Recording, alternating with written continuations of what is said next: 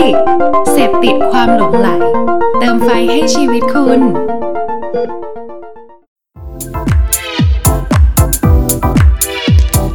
Level Up Podcast สวัสดีครับทุกคนกลับมาพบกันอีกครั้งนะครับกับรายการ Level Up Podcast ครับวันนี้อยู่กับผมนะครับเก่งศิริภพ เอี่ยมรุ่งโรจน์นะครับก็เป็นยังไงบ้างครับหลังจากที่เพิ่งผ่านพ้นปีใหม่กันไปนะครับก็ทุกคนยังไหวกันอยู่หรือเปล่าครับถ้าทุกคนไหวก็คิดว่าน่าจะเป็นสู้ได้อยู่เนาะซึ่งวันนี้นะครับผมก็มีข้อมูลความรู้เนื้อหาสาระดีๆมาแชร์ต่อกับทุกคนอีกครั้งหนึ่งนะครับในวันนี้นะครับ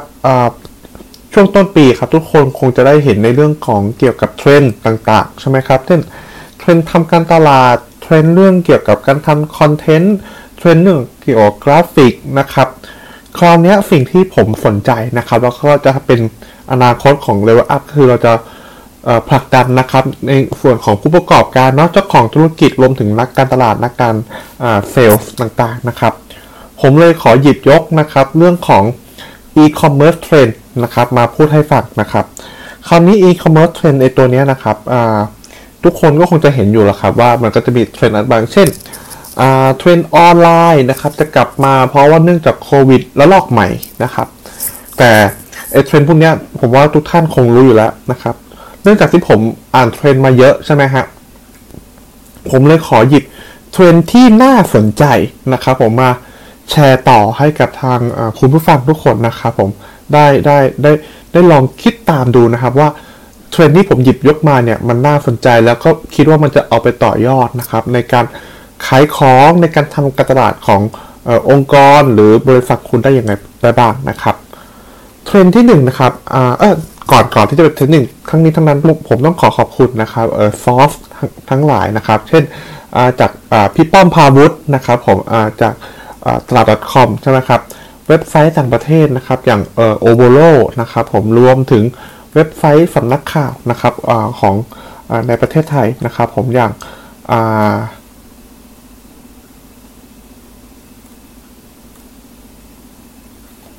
แบรนด์บุฟเฟ่มีเดทแอร์นาทีที่ 2.15 นั้นก่อนอื่นเลยนะครับผมต้องขอบคุณนะครับซอฟทั้ง3นะครับผมที่แรกเลยนะครับผมก็คือเทรนด์จากการที่ผมได้อ่านจากของพี่ป้อมพาวุฒินะครับตลาด .com นะครับผมเจ้าพ่ออีคอมเมิร์ซเมืองไทยนะครับที่ผมนะครับของทั้งแบรนด์บุฟเฟ่นะครับผมแล้วก็ที่อื่นๆครับรวมถึงเว็บไซต์ต่างประเทศอย่าง Overlo นะครับผมก็เป็นเว็บไซต์เกี่ยวกับการทำธุรกิจนะฮะคราวนี้นะครับผ่านช่วงการขอบคุณเรียบร้อยแล้วเรามาสู่เนื้อหาหลักกันเลยนะครับเทรนด์ที่1นะครับที่ผมคิดว่ามันน่าสนใจนะครับผมก็คืออย่างแรกเลยคือการเทรนด์ของการเพิ่มปฏิสัมพันธ์นะครับในการขายในการช้อปปิ้งออนไลน์นะครับอันนี้นะครับผมมาจากทางแบรนด์บุฟเฟ่ได้สัมภาษณ์กับทาง Shopee นะครับผมทางผู้บริหารนะครับได้มองว่านะครับที่ผ่านมาในการทำขายของเนี่ยมันคือเราก็เข้าใจตรงตัวใช่ไหมครับว่าเมื่อเราอยากจะซื้อสินค้าใช่ไหมครับเราก็เข้าเว็บช้อปปิ้งออนไลน์นะครับผมShopee Lazada JD ต่างๆนะครับผมอันนี้ก็คือปกติแต่เทรนด์ที่ผมจะแนะนำครับคือการช้อปปิ้งออนไลน์เนี่ยมันต้องมีการสร้างปฏิสัมพันธ์กับผู้ใช้งานมากยิ่งขึ้นนะครับคีย์ที่ผมอยากจะให้ทุกท่านลองโฟกัสนะครับผมก็คือการหยิบยกนะครับในเรื่องของคอนเทนต์นะครับมาผนวกกับเรื่องของการขายนะครับในคอนเทนต์คือเช่นอะไรฮะเช่นการไลฟ์สตรีมมิ่งนะครับผมการใช้เกมนะครับผมการใช้แคสเกมอะไรอย่างเงี้ยครับผมว่าจากที่ผมอ่านตรงเนี้ยผมคิดว่ามันน่าสนใจคือยังไงมาฮะเพราะว่าผู้บริโภคปัจจุบันนะครับผมเขามันจะมี2ทางใช่ไหมครับมันมีแบบ passive กับมีความต้องการอยู่แล้วมี trigger ซึ่งนะครับถ้าเกิดผู้บริโภคที่มี trigger คือเขามีความต้องการปุ๊บเขาก็จะ browse ก็คือเป็นการซื้อแบบปกติแต่เทรนด์ในตรงเนี้ยครับคือเขาอาจจะเป็นการขายแบบเป็นแพสซีฟนะครับเช่นเขากำลังดูแคสเกมอยู่เขากำลังดูไลฟ์สตรีมอยู่แล้วพอเห็นมีการพูดถึงตรงเนี้ย แล้วเขาทำให้เกิดการซื้อแล้วมันก็อาจจะสวิชไปอยู่ที่จุดขายได้ซึ่งไอ้ตรงนี้แหละครับผมมันคือเทรนที่ผมมองว่ามันกำลังจะเพิ่มมากขึ้นในปี 2021 นะครับอยากให้ทุกท่านลองใช้กลยุทธ์นะครับหรือว่าสิ่งที่ผมแนะนำในเทรนด์ที่1ลองปรับใช้ดูนะครับเทรนด์ที่2นะครับที่ผมเห็นนะครับผมอันนี้มาจากของทางพี่ป้อมพาวุฒินะครับเทรนด์ที่2เนี่ยครับผมทางพี่ป้อมเขามองว่านะครับในการขายทำธุรกิจออนไลน์อีคอมเมิร์ซใช่ไหมครับ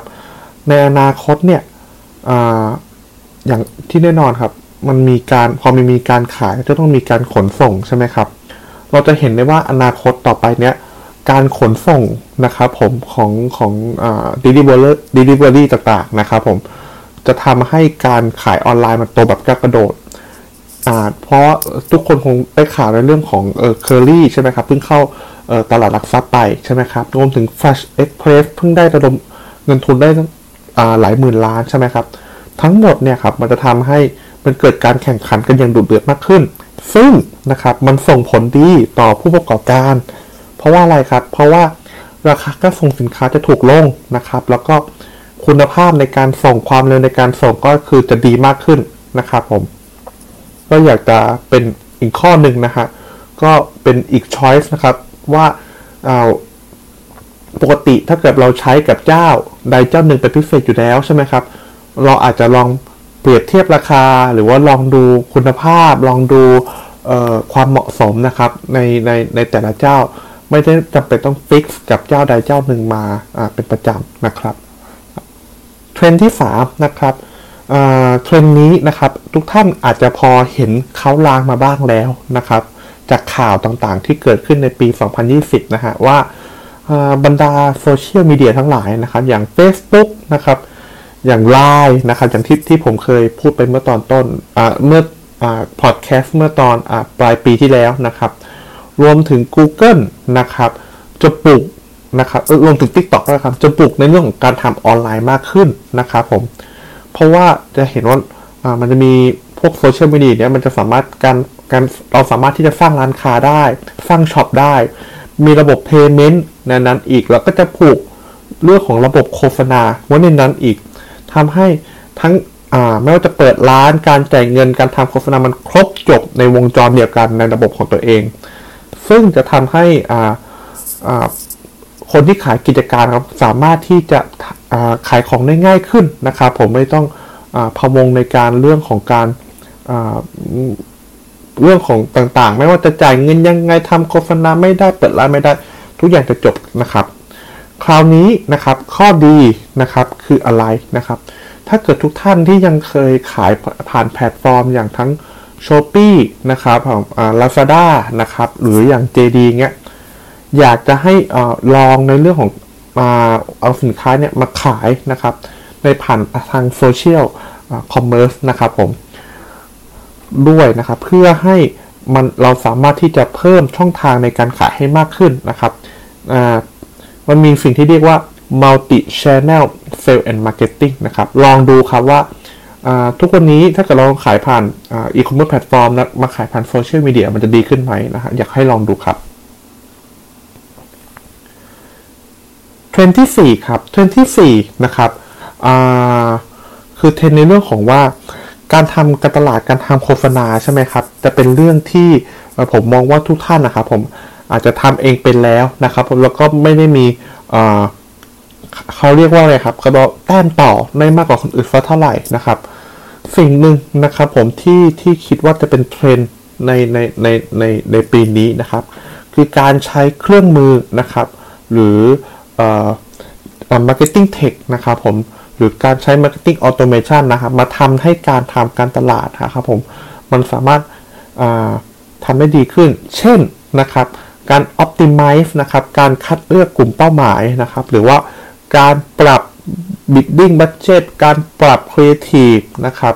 การปรับต่างๆนะครับทำให้ทุกอย่างเนี่ยมันสามารถเกิดการขายได้มากที่สุดนะครับผมมองว่าปีนี้นะครับผมจะมีเครื่องมือทางการตลาดนะครับมาให้กับทุกท่านได้เลือกใช้นะครับได้ มากขึ้นนะครับก็อยากให้ทุกท่านนะครับรอติดตามนะฮะว่ามันจะมีอะไรมานะครับสนุกมาให้ทุกท่านได้มาลองใช้กันมากขึ้นนะครับทั้งของทั้งไทยแล้วก็ของทั้งประเทศเลยนะครับอันนี้คือเทรนด์ที่4ใช่ไหมครับสุดท้ายนะครับเทรนด์ที่5นะครับเทรนด์นี้นะครับมาจากของเว็บต่างประเทศครับเทรนด์นี้นะคะเป็นอันนี้นะครับพูดในภาพรวมนะครับจากทั้งโลกนะครับถ้าในบทความต่างประเทศเขากล่าวว่านะครับรู้ไหมครับว่าคนกว่า 57% เนี่ยครับผมเขามีมุมมองนะครับที่อยากจะซื้อสินค้าในธุรกิจที่เป็นรายเล็กรายย่อยนะครับมากกว่าเป็นแบรนด์นะครับแบรนด์ใหญ่นะครับเพราะว่าอะไรครับผมเพราะว่าตัวเลขเนี้ยครับผมเขาบอกว่าสิ่งเนี้ยครับผมคือเขาต้องการที่อยากจะซัพพอร์ตนะครับในเรื่องของธุรกิจนะครับผมธุรกิจรายย่อยนะครับผมแล้วก็สนใจนะครับในเรื่องของสินค้าใหม่ๆนะครับเพราะว่าสินค้าใหม่ๆจากธุรกิจรายย่อยเนี่ยมันจะมีอะไรที่โดดเด่นกว่าสินค้าใหม่ๆจากธุรกิจพวกแบบแบรนด์ชื่อดังอยู่แล้วนะครับแล้วก็สุดท้ายนะครับก็คือเขาคาดหวังในเรื่องเกี่ยวกับcustomer service จากธุรกิจรายเล็กนะครับซึ่งทั้ง3เหตุผลนะครับรู้ไหมครับว่ามันวัยรุ่นกลุ่มนี้ครับผมเขาซื้อสินค้าจากธุรกิจรายย่อยนะครับผมมากกว่าช่วงก่อนโควิดนะครับเพราะว่าอย่างที่บอกครับช่วงโควิดนะครับผมมันทุกอย่างมันอยู่ในมันระบบมันดีใช่ stable ใช่ไหมทุกอย่างปกติใช่ไหมครับแต่พอมันมีโควิดปุ๊บนะครับผมธุรกิจรายย่อยได้รับผลกระทบทำให้คอน sumer ส่วนใหญ่นะครับผมเขามีความสงสารนะครับอยากจะช่วยอุดหนุนนะครับช่วยสนับสนุนทำให้ธุรกิจรายย่อยนะครับเติบโตขึ้นมีกำลังใจมากขึ้นนะครับก็อย่างที่เราจะเห็นนะครับอย่างเคสต่างๆไม่ว่าจะเป็นอย่างของ Robinhood ใช่ไหมครับที่เราเห็น SCB ที่ช่วยรายย่อยรวมถึงธุรกิจต่างๆนะครับผมที่กัดฟันสู้กันมานะครับอย่างที่บอกครับตัวเทรนด์เนี่ยครับผมอยากจะสนับสนุนนะครับว่าวันนี้นะครับใครที่ทำธุรกิจอยู่บนออฟไลน์อยู่นะครับผมหรือว่าใครที่รู้จักครับผมไปบอกเขาหน่อยครับว่าให้ลองมาใช้ออนไลน์ในการทำธุรกิจมากยิ่งขึ้นนะครับก็จะเป็นผลดีกับตัวเขาเองนะฮะซึ่งนะครับผมมองว่าปีนี้นะครับการทำธุรกิจออนไลน์หรือการขายของออนไลน์หรือการอะไรเซอร์วิสที่อยู่ออนไลน์เนี่ยคือต้องรีบทำเพราะว่าโควิดเนี่ยมันทำเป็นอัตราเร่งให้คนใช้ออนไลน์มากขึ้นถ้าคุณไม่ทำภายในปีนี้ผมมองว่าคุณจะเหมือนแบบว่าพลาดโอกาสครั้งสำคัญในการของธุรกิจของคุณเลยนะครับโอเคนะครับก็จบกันไปแล้วนะครับสำหรับทั้ง5เทรนด์ที่น่าสนใจนะครับจากที่ผมได้อ่านมาแล้วคิดว่ามันน่าจะมีประโยชน์กับคุณผู้ฟังทุกคนนะครับถ้าเกิดคุณฟังคิดเห็นยังไงนะครับก็สามารถมาอินบ็อกซ์นะครับผมหรือว่าคอมเมนต์ในโพสต์ของ Facebook The Level Up ได้นะครับผมเพื่อให้เรารู้ว่านะครับมันจะมีอะไรตกหล่นหรือมีข้อมูลอะไรเพิ่มเติมนะครับผมทั้งนี้ทั้งนั้นนะครับก็ขอบพระคุณนะครับผมคุณผู้ฟังนะครับที่ฟังกันมาถึงตอนนี้นะครับแล้วก็หวังว่านะครับเอพิโซดนี้จะเป็นประโยชน์นะครับให้กับคุณผู้ฟังทุกคนนะครับแล้วก็ถ้าเกิดใครสนใจนะครับคิดว่ามีประโยชน์นะครับฝากกดไลค์นะครับโพสต์ของ Facebook ของโพสต์คลิปนี้นะครับรวมถึงตัวกดแชร์ให้ด้วยก็ดีครับเพื่อเป็นกำลังใจให้กับพวกเราแล้วก็เป็นประโยชน์ให้กับเพื่อนของคุณผู้ฟังเองด้วยนะครับทั้งนี้นะครับผมนะครับขอลาคุณผู้ฟังต่อเพียงเท่านี้นะครับแล้วพบกันใหม่สัปดาห์หน้าสำหรับวันนี้สวัสดีครับ